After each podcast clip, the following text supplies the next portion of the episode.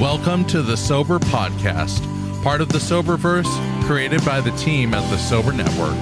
The Sober Network is engaged in revolutionizing the treatment industry by creating its own token economy.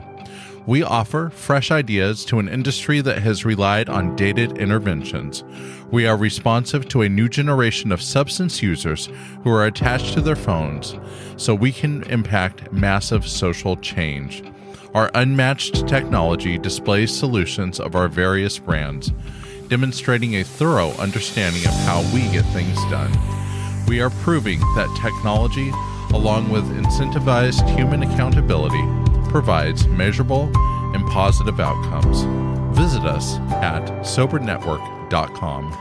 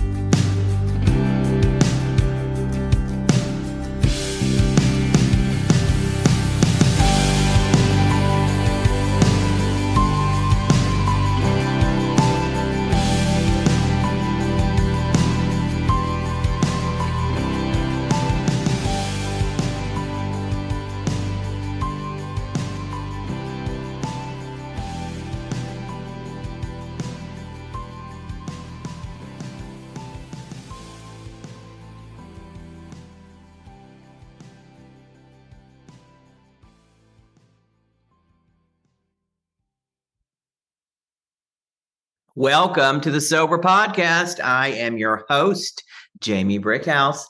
And in honor of Memorial Day and all the veterans lost in serving our country, we have got Sober Celebrity guest J.R. Weaver out of Costa Rica. J.R. is an Army veteran, the CEO and founder of Recovery Revolution, an award-winning author of the Addiction Manifesto, Community Affairs Officer for Costa Rica Recovery, and a writer for Recovery Today magazine.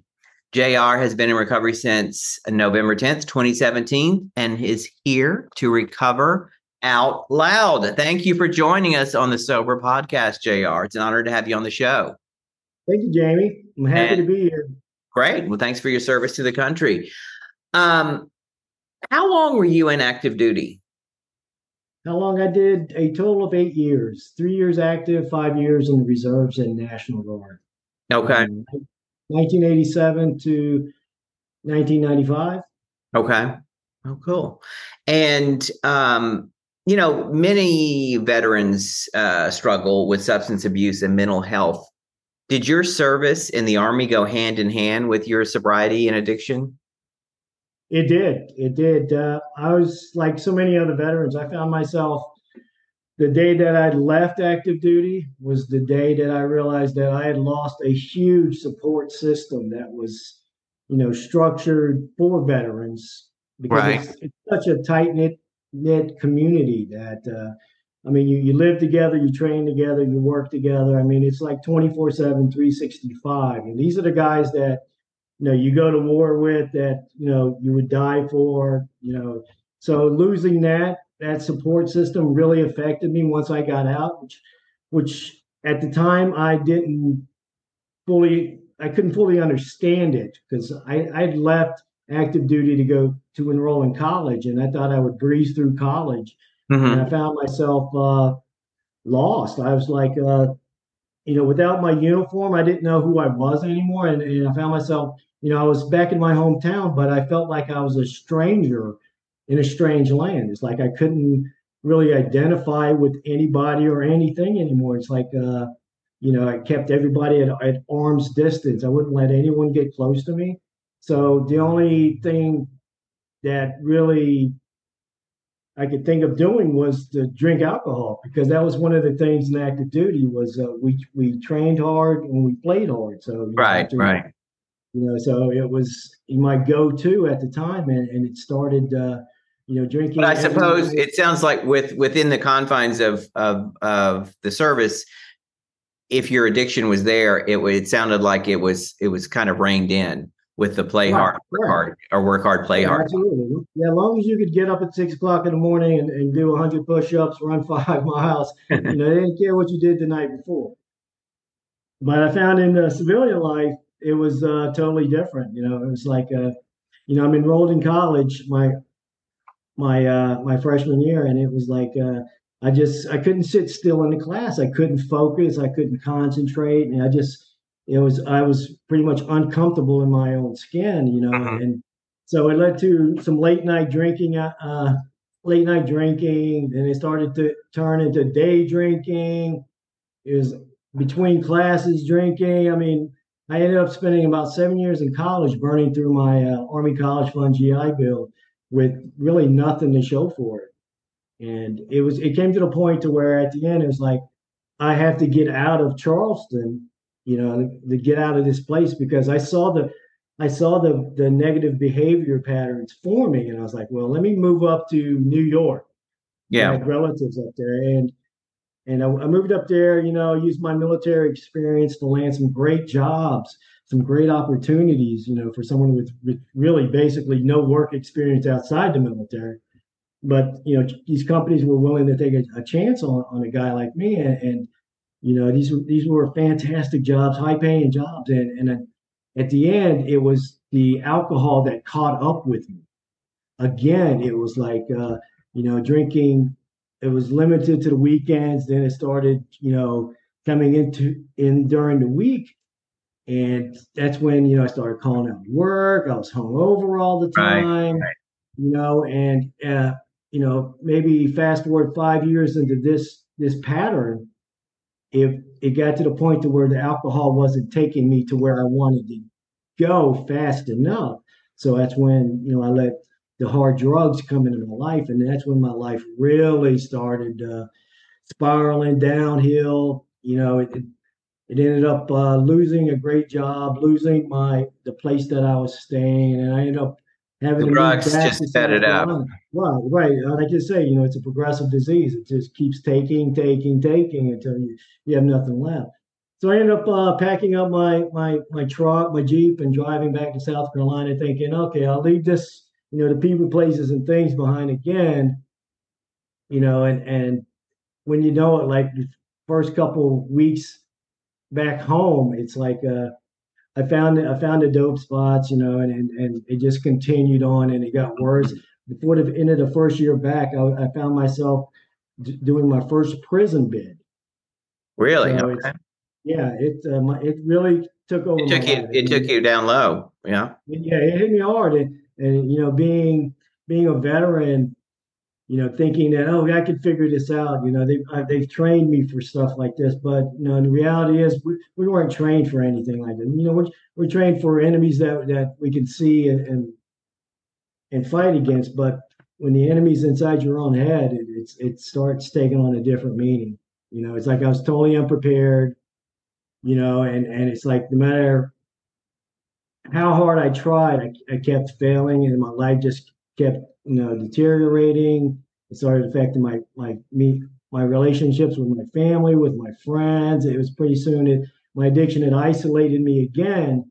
And, you know, I ended up being homeless, you know, bouncing in and out of jails for like the next 10 out of the next 20 years. And then it was at the end in 2017, I ended up catching felony charges in 3 different counties. And that's when I finally reached out to the VA hospital in Charleston and admitted that I couldn't do it on my own. I mean, I needed help, you know, and fortunately they got me into a drug court program, and that changed my life. I mean, I was able to graduate that program, no issues. And I used that to become a senior mentor for Veterans Treatment Court in Charleston. You know, I got to you know, start up my own 501c3 recovery, you know, nonprofit. You know, I was able to do the Vet Talks speaking engagement in 2019. I wrote the book. I mean, recovery really changed my life. You came back in a big way. So, do you think? That's, you know, so when you left the armed services back in the mid 90s, you felt like you lost your identity and sense of purpose, right? And then the alcohol and the drugs spiraled out, as you just told us, in a big way. So after you got sober, what gave you a sense of purpose and identity? And I think you just started telling us about it, but. Okay. I'm a firm believer that the opposite of addiction is connection. So when I committed to treatment at the VA hospital, it was a combination of the treatment and being in treatment with other veterans. It was something that I felt like I was missing since I left active duty. So being around other veterans really pulled me up, and it's amazing. Once you start feeling connected, you find a new identity, you find purpose.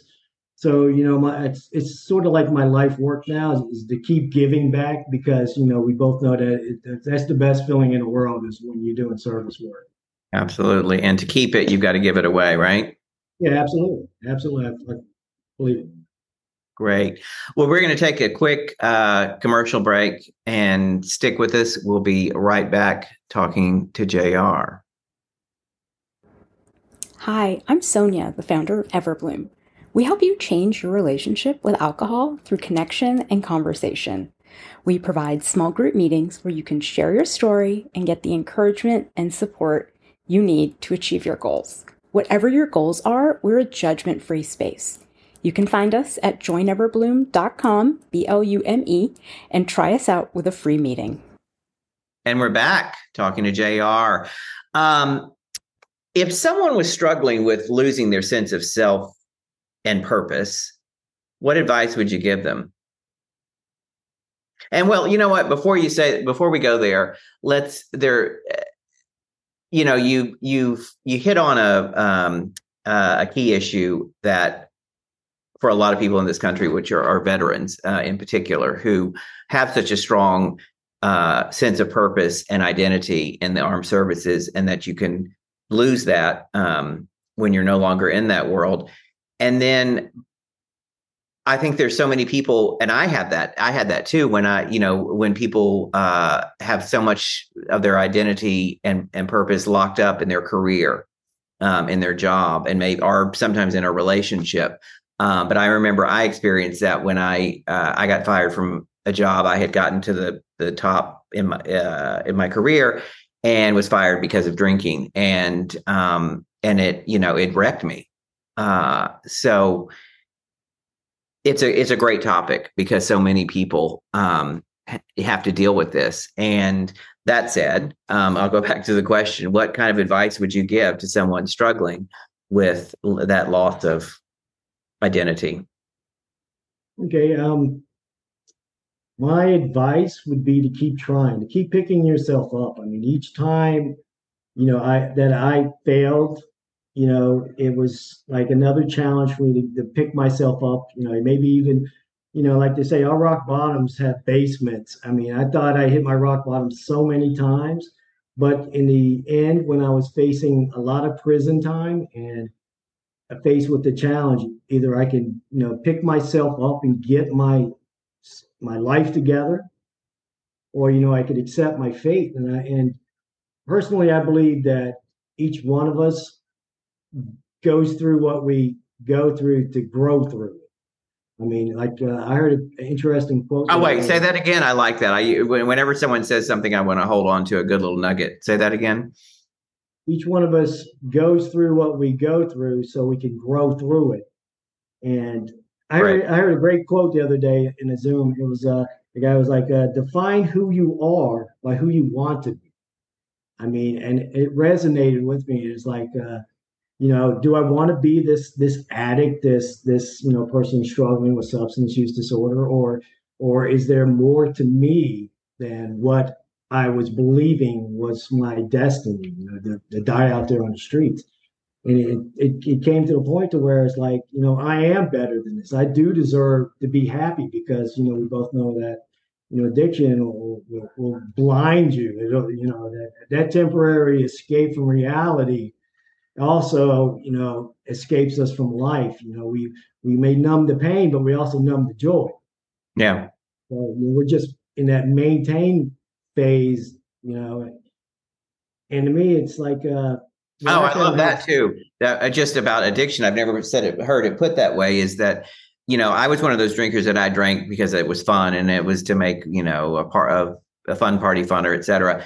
And then drank to numb the pain as things got on. But then like you said, you end up numbing the joy, which I think is so true. And that a lot of people side of. And that's addiction's MO is to get us to believe all of this stuff. Like, oh yeah, I love you. But I'm like, what kind of love is this that you're destroying my life, that you're putting me back and forth and, you know, behind bars, that, you know, I'm separated from my family, you know, they disown me.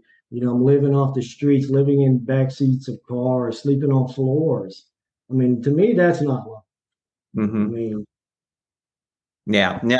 And, you know, you when you hit rock bottom, you went back to the VA hospital and found a lot of help. Is that right? Yeah, absolutely. Absolutely. It was. And since it's Memorial Day weekend, what kind of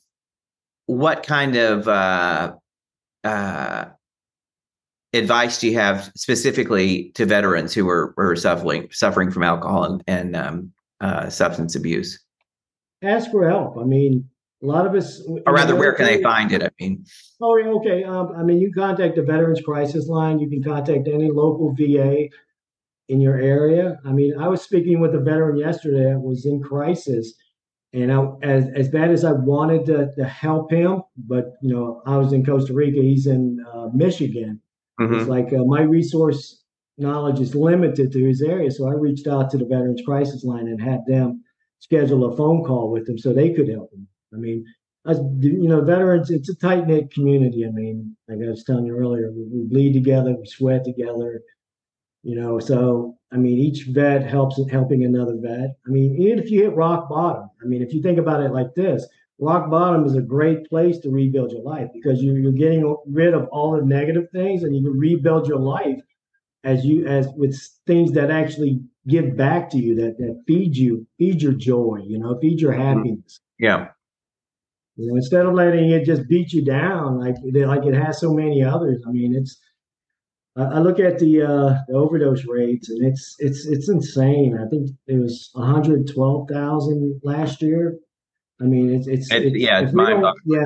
If we don't start working together and you know, RCOs, VSOs, you know, helping each other out, because, you know, we all have a role to play to help the next person. I mean, that's, you know, your basic 12-step, you know. Yeah, since it is a Memorial Day weekend and we want to honor all those who have lost their lives in service, have you personally mourned many lives of other vets? And if so, what process helps you to get through the feelings? I've had a few veteran friends that have passed away, you know, during active duty and, you know, afterwards that I've met, you know, while in treatment. You know, and it's tough, you know, it's just like, you know, you're losing a brother or you're losing a sister. It's mm-hmm. It's that tight knit of a family. And, you know, I just wish that there was more support out there for veterans. I mean, they you know, you probably heard of the 22 vets a day committing suicide. But yeah. How many vets are they not listing in there that overdose from drugs? I mean, that number is probably 75 a day. You know, then it becomes a public outrage. But I'm like, why do they separate them? Right. And all of those suicides, how many are alcohol and drug related, you know? Right. Yeah. I read an interesting report about people in prison, right? I think they said like 60% are in there for illegal drugs or drug-related crimes. And I'm like, well, about the other 30%, were they trying to get drugs by doing whatever they were doing? Right. I mean, to me, that's the best place to get people treated, you know? Have you seen more loss of veterans or loss of addicts and alcoholics in your life? Regular, normal people I have. I mean, I'm part of the Charleston recovery community, and I've known about maybe 10 people since I got sober in the last 5 years. That have overdosed, you know. That's tough. Tell us a little bit about Costa Rica Recovery. Okay, I was blessed. I mean, I was, like I was telling you earlier, that I was doing a lot of things for veterans while I was in South Carolina, and through one of the groups that I was attending, they had reached out to me asking if I was interested in becoming a veterans counselor for Costa Rica Recovery.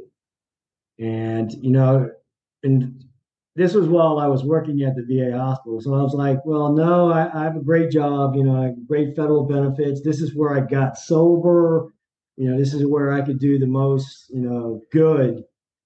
But, you know, if you guys are inviting me to fly down here and put me up for a week, I'll take the trip. You know, so it's kind of weird. I come down here and, you know, it's like I'm walking around for the first day and I'm like, this is a beautiful city. San Jose is such a beautiful city. It's so green, you know, jungles, mountains, and all that. So I get into the center and it's like, as soon as I walk through the door, I hear laughing and laughing in the background. And I'm like, and it took me back to the time when in my early recovery, when I was talking to another veteran, I was like, one of the things that I missed the most while I was out there running the streets was laughing, you know, was heartfelt laughing. You know? Yeah, yeah. So it kind of touched me. And then it's like I got to look at their programs. I got to look at their veterans program, which is very unique. They're the only international treatment center that can offer free treatment to any military service-connected veterans. So I got to meet the staff, and the staff, they were just as passionate as I was. And I'm like, this is a place where it feels like home. It's like everything that I've gone through to get here was for this reason.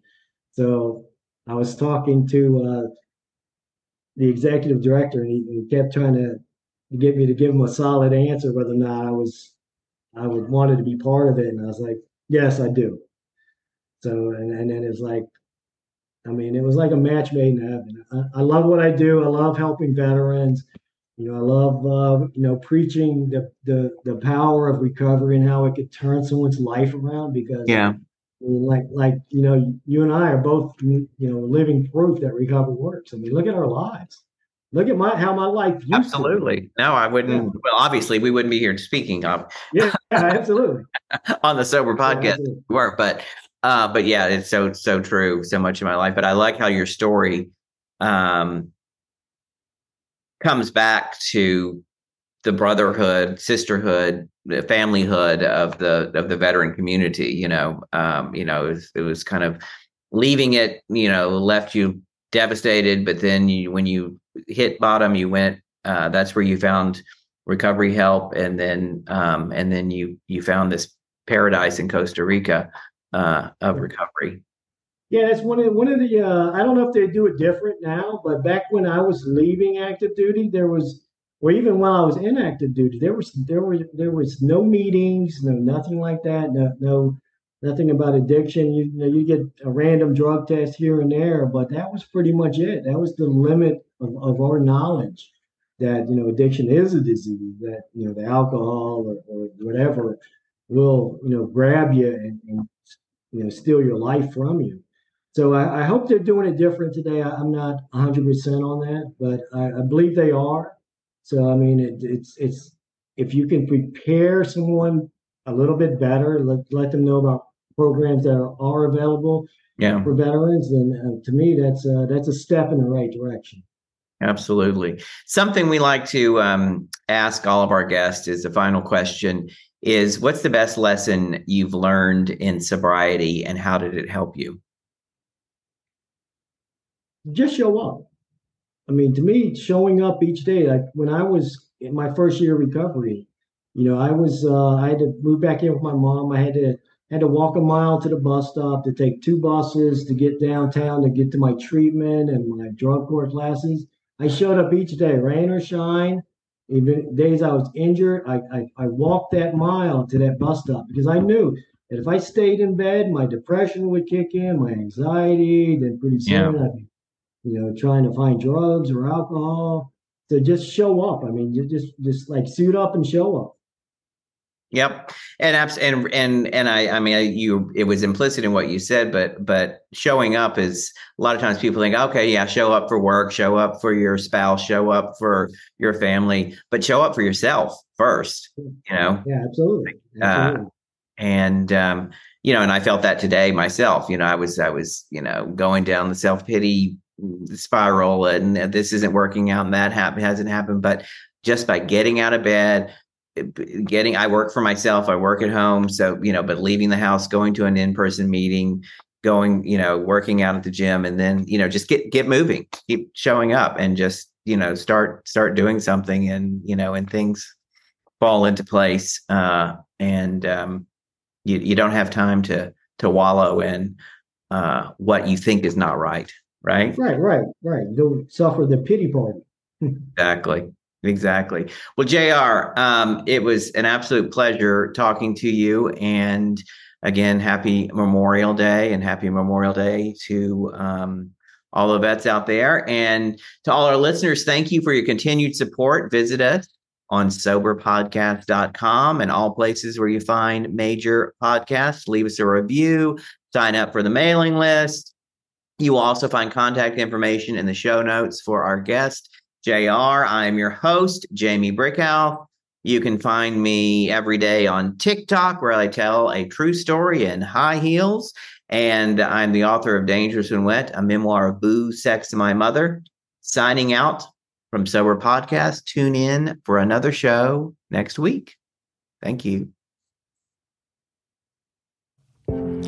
Thank you for joining us for this episode of the Sober Podcast. We hope that you have found this episode helpful and look forward to you joining us next time. As we continue to grow and implement positive change, we hope that you'll share our podcast with your friends and loved ones. They can find us on all the major podcast directories. If you have an idea for the show, want to leave positive feedback, ideas, or comments, connect with us on thesoberpodcast.com. You can also reach us on our social media platform on the Soberverse. We'd love to hear from you. A special thanks to all those who make this show happen. Jamie Brickhouse, our host, Carrie, our producer, Carl Fessenden, our voice, and our sponsor, the Sober Network.